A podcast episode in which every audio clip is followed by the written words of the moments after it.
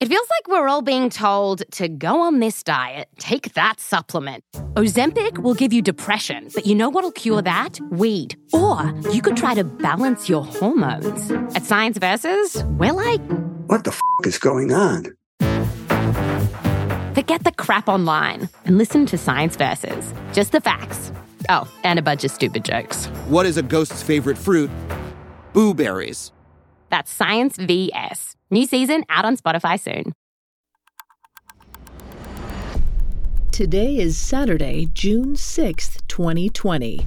On this day in 1968, U.S. Senator Robert F. Kennedy died. His death was the result of an assassination committed 25 hours earlier.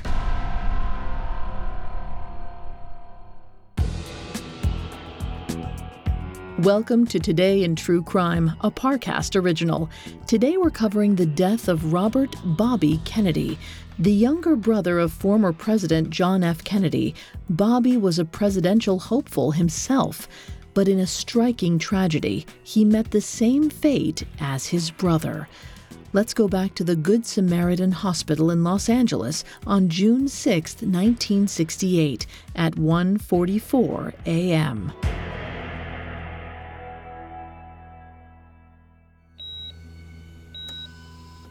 Bobby Kennedy's loved ones huddled around the hospital bed, waiting for the inevitable.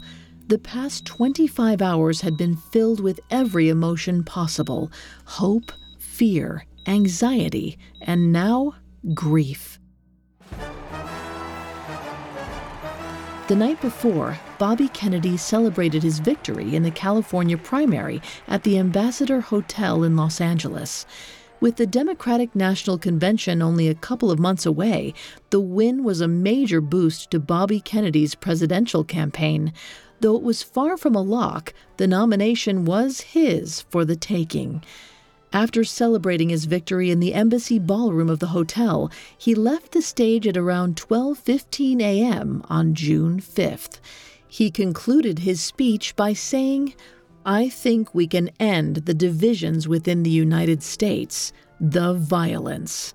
Kennedy left the ballroom via the kitchen exit, surrounded by aides and a former LA Rams football player serving as an ad hoc bodyguard.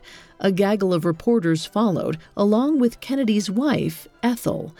The cramped corridor led to the press room, where Kennedy would be delivering some remarks before moving on to his next campaign stop.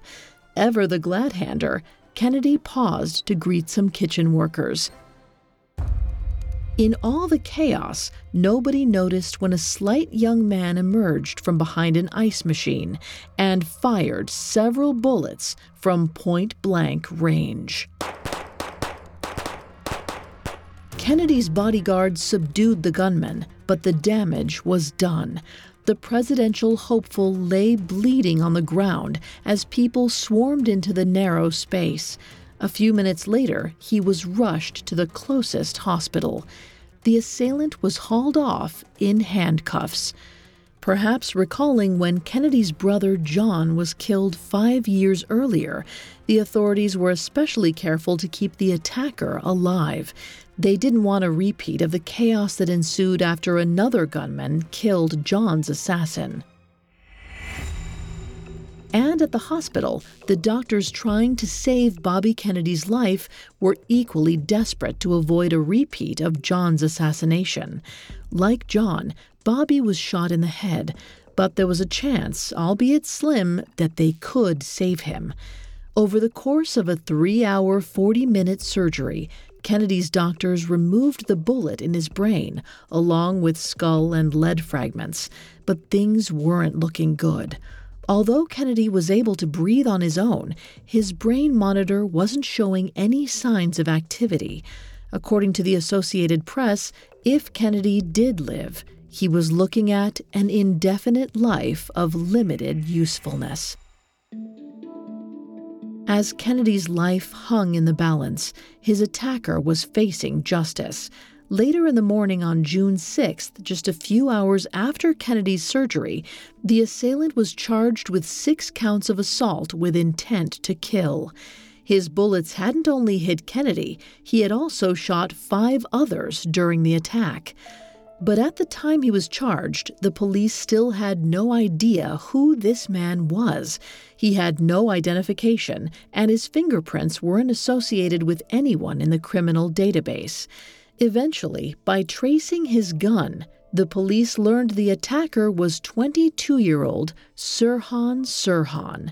According to notebooks discovered at Sirhan's house, the would be assassin hated Bobby Kennedy for his pro Israel stance.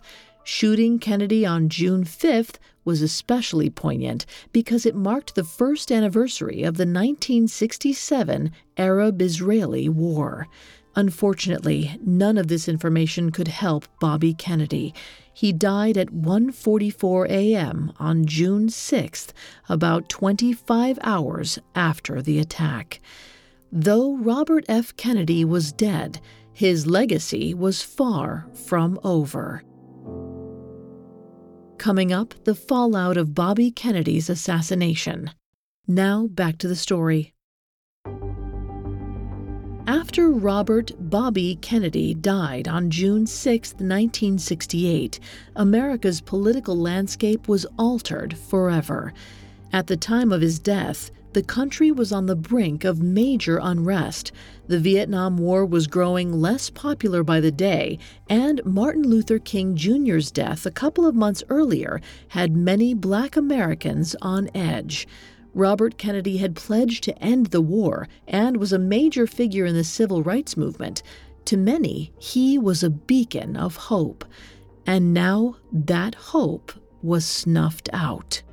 Following the assassination, Vice President Hubert Humphrey became the Democratic presidential nominee, but liberal political activists saw Humphrey as a continuation of the status quo. Thousands of demonstrators came to Chicago to protest the Democratic National Convention in August 1968. In response, Chicago's mayor instructed the police to disperse the protesters with force more than 650 people were arrested, with an additional 100 requiring hospital treatment.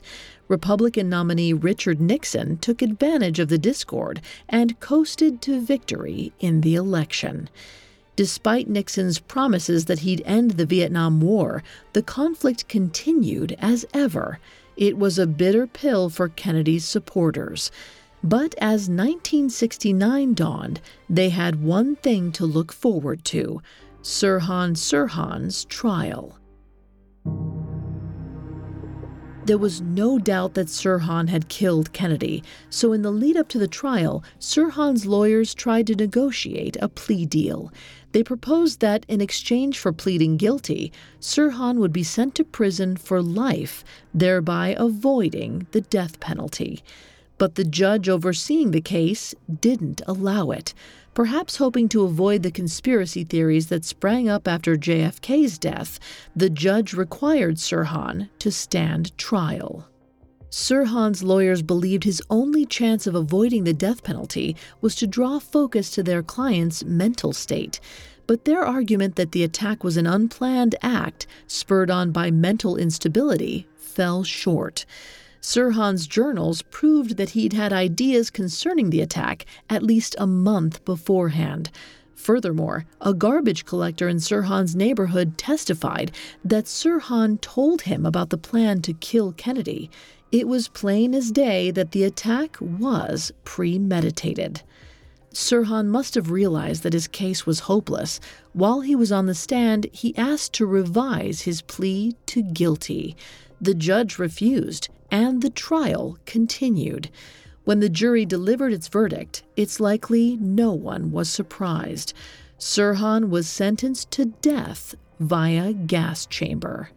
Though ultimately Sirhan was not executed.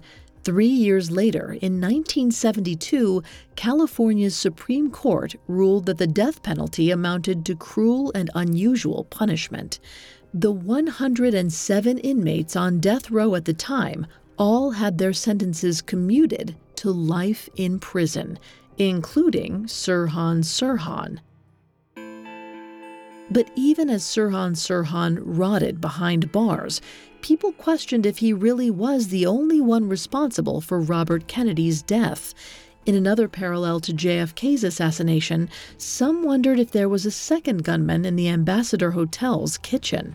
This suspicion stemmed from Kennedy's autopsy report, which showed that he was shot from behind, but Sirhan was standing in front of him.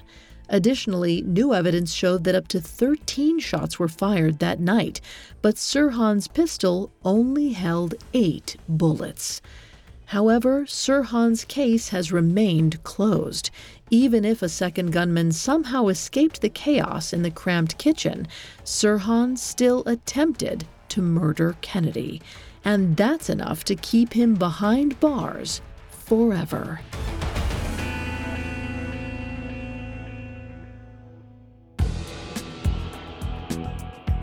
Thanks for listening to Today in True Crime. I'm Vanessa Richardson. For more stories of promising lives cut tragically short, or from the life of Robert F. Kennedy, check out the Parcast original, Famous Fates. Today in True Crime was created by Max Cutler and is a Parcast Studios original. It is executive produced by Max Cutler, sound designed by Dick Schroeder, with production assistance by Ron Shapiro, Carly Madden, and Joshua Kern. This episode of Today in True Crime was written by Alex Benedon, with writing assistance by Maggie Admire. I'm Vanessa Richardson.